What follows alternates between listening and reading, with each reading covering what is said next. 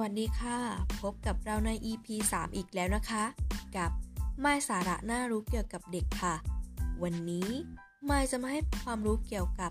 ปัญหาจากการร้องค่ะ พ่อแม่ที่มีลูกคนแรก มักจะมีปัญหาเรื่องอาการร้อง เพราะไม่เข้าใจว่าลูกต้องการอะไร สาเหตุของการร้องเกิดจากเรื่องต่างๆค่ะ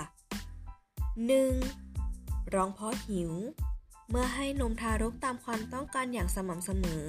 เมื่อถึงเวลาที่หิว ทารกก็จะร้อง พ่อแม่ก็ควรทราบได้ และตอบสนองกับความต้องการของทารกก็จะเงียบค่ะ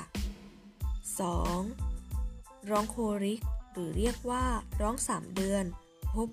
บ่อยมากในลูกคนแรก เด็กจะร้องเป็นเวลาซ้ำๆกันทุกวัน มักร้องเวลา6โมงเย็นถึง4ทุ่ม พบในเด็กอายุ 2-4 สัปดาห์ และหายไปใน 3 เดือนค่ะ อาการร้องโคริก จะมีอาการปวดท้อง มีลมเต็มท้อง เวลาร้องหน้าแดง ขาทั้งสองข้างงอขึ้น และหดเกรงร้องเสียงแหลม บางคนก็ผายลมออกมาแล้วดีขึ้นค่ะ การร้องโคริกนี้ จะเกิดหลังมื้อนมครั้งครึ่งชั่วโมงค่ะ หรือช้ากว่านั้นค่ะ 3. ร้องเพราะสาเหตุอื่น นอกจากสาเหตุอื่นที่กล่าวมาข้างต้น ยังมีสาเหตุอื่น ๆ อีกมากมายนะคะ ที่ทำให้เด็กร้องได้ ก็คือ ร้องเพราะไม่สบาย เนื่องจาก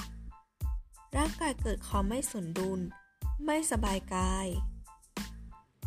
และร้องเพราะผ้าอ้อมเปียกชื้น